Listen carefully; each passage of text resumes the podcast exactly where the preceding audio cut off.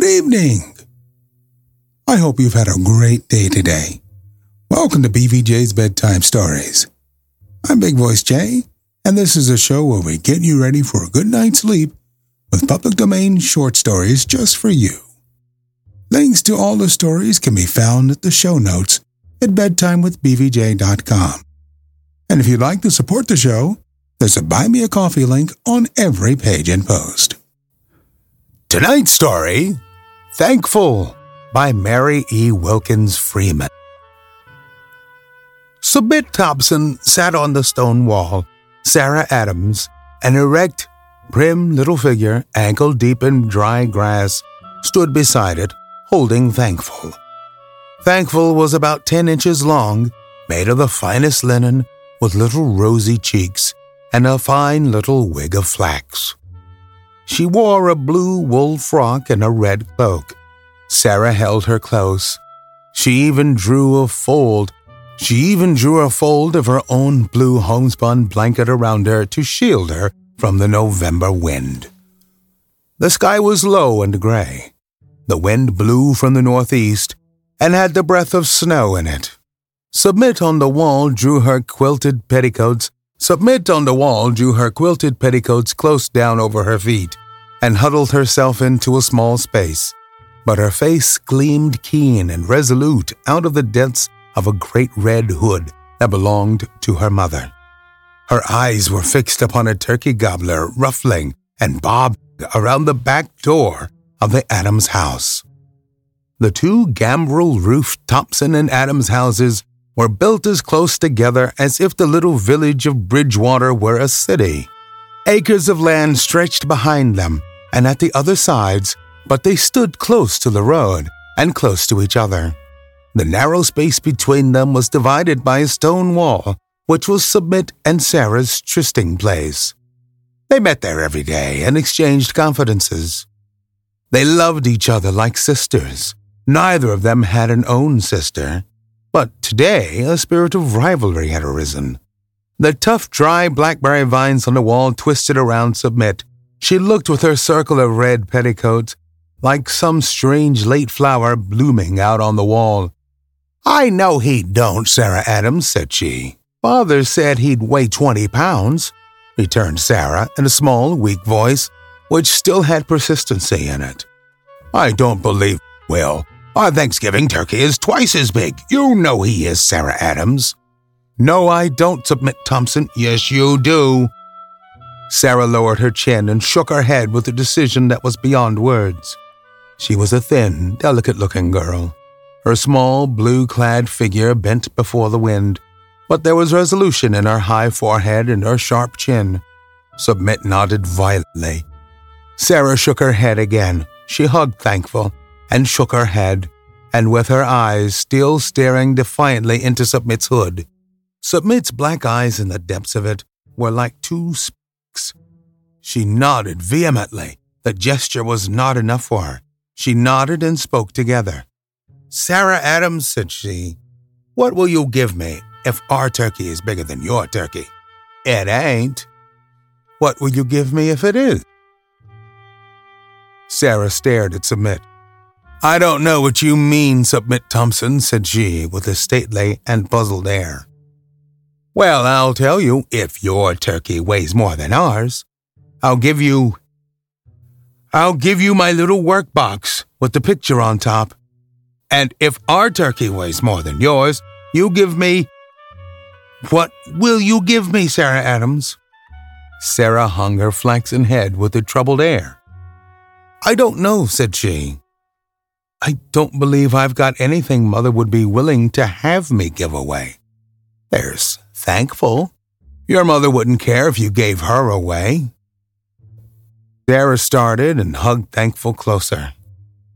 "Yes, my mother would care too," said she. "Don't you know my Aunt Rose from Boston made her and gave her to me?" Sarah's beautiful young Aunt Rose from Boston was a special admiration of both the little girls. Submit was ordinarily impressed by her name, but now she took it. "What if she did?" she returned. "She can make another. It's just made out of a piece of old linen anyhow." My workbox is real handsome, but you can do just as you are mine to. You mean I can have the workbox to keep? Inquired Sarah. Course I do, if your turkey's bigger. Sarah hesitated. Our turkey is bigger anyhow, she murmured. Don't you think I ought to ask Mother Submit? Quiet suddenly. No, what for? I don't see anything to ask your mother for. She won't care anything about that rag doll. Ain't you going to ask your mother about the workbox? No, replied Submit stoutly. It's mine. My grandmother gave it to me. Sarah reflected. I know our turkey is the big, she said, looking lovingly at Thankful, as if to justify herself to her. Well, I don't care, she added, finally. Will you? Yes. When's yours going to be killed? This afternoon. So's ours. Then we'll find out. Sarah tucked Thankful closer under her shawl. I know our turkey is biggest, said she. She looked very sober, although her voice was defiant. Just then, the great turkey came swinging through the yard. He held up his head proudly and gobbled. His every feather stood out in the wind. He seemed enormous, a perfect giant among turkeys. Look at him, said Sarah, edging a little closer to the wall. Rather afraid of him. He ain't half so big as ours, returned Submit stoutly, but her heart sank. The Thompson turkey did look very large. Submit, Submit, called a voice from the Thompson house. Submit slowly got down from the wall. His feathers are a good deal thicker than ours, she said defiantly to Sarah. Submit, called the voice. Come right home. I want you to pare apples for the pies. Be quick. Yes, ma'am, Submit answered back in a shrill voice. I'm coming. Then she went across the yard and into the kitchen door of the Thompson house, like a red robin into a nest. Submit had been taught to obey her mother promptly. Mrs. Thompson was a decided woman. Sarah looked after Submit. Then she gathered Thankful closer and also went into the house. Her mother, as well as Mrs. Thompson, was preparing for the big meal. The great kitchen was all of a pleasant, with pie plates and cake pans and mixing bowls, and full of warm, spicy odors. The oven in the chimney was all heated and ready for a batch of apple and pumpkin pies. Mrs. Adams was busy sliding them in, but she stopped to look at Sarah and Thankful. Sarah was her only child. Why, what makes you look so sober? Said she. Nothing, replied Sarah. She had taken off her blanket and sat in one of the straight-backed kitchen chairs, holding Thankful. You're dreadful sober, said her mother. Are you tired? No, Mom. I'm afraid you've got cold standing out there in the wind. Do you feel chilly? No, Mom. Mother, how much do you suppose our turkey weighs? I believe Father said he'd weigh about 20 pounds. You're sure you don't feel chilly? No, Mom. Mother, do you suppose our turkey weighs more than Submit's? How do you suppose I can tell? I ain't set eyes on their turkey lately. If you feel well, you'd better sit up to the table and stone that bowl of raisins. Put your dolly away. Put your apron. But Sarah stoned raisins with Thankful in her lap, hidden under her apron. She was so full of anxiety that she could not bear to put her away. Suppose the Thompson turkey should be larger, and she should lose Thankful. Thankful that her beautiful Aunt Rose had made for her. Submit, over in the Thompson house, had sat down at once to her apple. She had not gone into the best room to look at the workbox, whose possession she had hazarded. It stood in there on the table, made of yellow satiny wood, with a sliding lid ornamented with a beautiful little picture. Submit had a certain pride in it, but her fear of losing it was not equal to her hope of possessing Thankful. Submit had never had a doll except a few plebeian ones, manufactured secretly out of corncobs, whom it took more imagination than she possessed to admire. Gradually, all emulation over the turkey was lost in the naughty covetousness of the little friend and neighbor's doll. Submit felt shocked and guilty, but she sat there paring the Baldwin apples and thinking to herself, "If our turkey is only bigger, if it only is, then I shall have thankful."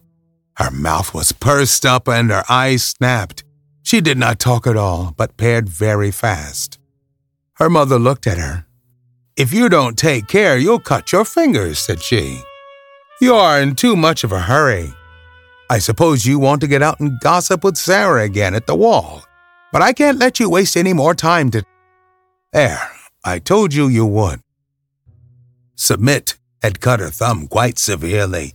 She choked a little when her mother tied it up and put on some balm of Gilead, which made it smart worse. "Don't cry," said her mother. "You'll have to bear more than a cut thumb if you live." And Submit did not let the tears fall. She came from a brave race. Her great-grandfather had fought in the Revolution. His sword and regimentals were packed in a fine carved chest in the best room. Over the kitchen shelf hung an old musket, with which her great-grandmother, guarding her home and children, had shot an Indian. In a little closet beside the chimney was an old pewter dish full of homemade Revolutionary bullets, which Submit and her brothers had for playthings. A little girl who played with Revolutionary bullets ought not to cry over a cut thumb. Submit finished paring the apples after her thumb was tied up, although she was rather awkward about it. Then she pounded spices in the mortar and picked over cranberries. Her mother kept her busy every minute until dinner time. When Submit's father and two brothers, Thomas and Jonas, had come in, she began on the subject nearest her heart. "Father," said she, "how much do you think our turkey will weigh?" Mr. Thompson was a deliberate man. He looked at her a minute before replying. 17 or 18 pounds, replied he.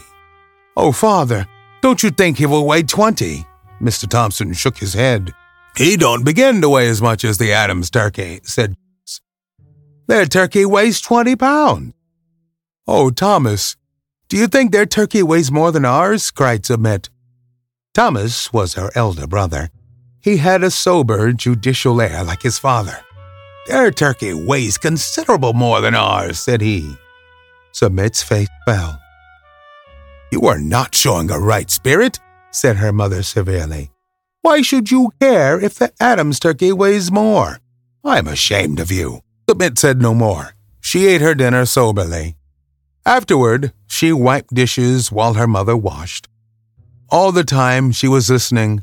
Her father and brothers had gone out. Presently she started. "Mother, they're killing the turkey," said she. "Well, don't stop while the dishes are hot. They are," returned her mother. Submit wiped obediently, but as soon as the dishes were set away, she stole out in the barn where her father and brothers were picking the turkey. "Father, when are you going to weigh him?" she asked timidly. "Not till tonight," said her father. "Submit," called her mother. Submit went in and swept the kitchen floor. It was an hour after that when her mother was in the south room getting it ready for her grandparents, who were coming home to dinner, who were coming home to visit. They had been on a trip to their youngest son, that Submit crept slyly into the pantry. The turkey lay there on the broad shelf before the window. Submit looked at him, thought he was small. "He was most all feathers," she whispered ruefully. She stood looking disconsolately at the turkey. Suddenly, the eyes flashed, a red flush came to her face. She then knew what she needed to do. Presently, Submit stole softly back into the kitchen, set a chair before the chimney cupboard, climbed up, and got the pewter dish full of Revolutionary bullets. Then she stole back to the pantry and emptied the bullets into the turkey's crop. Then she got a needle and thread from her mother's basket, sewed up the crop carefully, and set the empty dish back in the cupboard. She had just stepped down out of the chair when her brother Jonas came in. "Submit," said she, "let's have one game of odd or even with the bullets." "I am too busy," said Submit. "I've got to spin my stint." "Just one Your mother won't care. No, I can't. Submit flew to her spinning wheel in the corner. Jonas, still remonstrating, strolled into the pantry. I don't believe Mother wants you in there, Submit said anxiously. See here, Submit, Jonas called out in an eager voice. I'll get the steelyards, and we'll weigh the turkey. We can do it as well as anybody. Submit left her spinning wheel. She was quite pale with trepidation when she and Jonas adjusted the turkey in the steelyards. What if those bullets should rattle out? But they did not. He weighs 20 pounds and a quarter, announced Jonas with a gasp. After peering anxiously at the figures, he's the biggest turkey that was ever raised in these parts. Jonas exulted a great deal, but Submit did not say much. As soon as Jonas had laid the turkey back on the shelf and gone out, she watched her chance and removed the bullets, replacing them in the pewter dish. When Mr. Thompson and Thomas came home at twilight, there was a deal of talk over turkey. The Adams turkey doesn't weigh but 19 pounds, Jonas announced. Sarah was out there when they weighed him, and she most cried. I think Sarah and Submit and all of you are very foolish about it, said Mrs. Thompson severely. What difference does it make if one weighs a pound or two more than the other? If there's enough to go around. Submit looks as if she was sorry ours weighed the most now, said Jonas. My thumb ache, said Submit. Go and get the balm of Gilead bottle and put some more on, ordered her mother. That night when she went to bed, she could not say her prayers. When she woke in the morning, it was with a strange, terrified feeling, as if she had climbed a wall into some unknown, dreadful land. She wondered if Sarah would bring Thankful over. She dreaded to see her coming, but she did not come. Submit herself did not stir out of the house all that day or the next, and Sarah did not bring Thankful until next morning. They were all out in the kitchen about an hour before dinner. Grandfather Thompson sat in his old armchair at one corner of the fireplace. Grandmother Thompson was knitting, and Jonas and Submit were cracking butternuts. Submit was a little happier this morning. She thought Sarah would never bring Thankful, and so she had not done so much harm by cheating in the weight of the turkey. There was a tug at the latch of the kitchen door. It was pushed open slowly and painfully, and Sarah entered with Thankful in her arms. She said not a word to anybody, but her little face was full of woe. She went straight to Submit and laid Thankful in her lap. Then she turned and fled with a great sob. The door slammed behind her. All the Thompsons stopped and looked at Submit. Submit! What does this mean? Her father asked. Submit looked at him, trembling. Speak, said he. Submit, mind your father, said Mrs. Thompson. What did she bring you the doll baby for? Asked Grandmother Thompson. Sarah was going to give me Thankful if our turkey weighed most, and I was going to give her my workbox if hers weighed most, said Submit jerk. Her lips felt stiff. Her father looked very sober and stern. He turned to his father. When Grandfather Thompson was at home, everyone deferred to him. Even at 80, he was the recognized head of the house. He was a wonderful old man, tall and soldierly and full of a grave dignity. He looked at Submit, and she shrank. Do you know, said he, that you have been conducting yourself like unto the brawlers in the taverns and alehouses? Yes, sir, murmured Submit, although she didn't know a word of what he meant. No godly maid who heals her elders will take part in any such foolish and sinful wager, her grandfather continued. Submit arose, hugging Thankful convulsively. She glanced wildly at her great-grandmother's musket over the shelf. She was moved, and she spoke out quite clearly.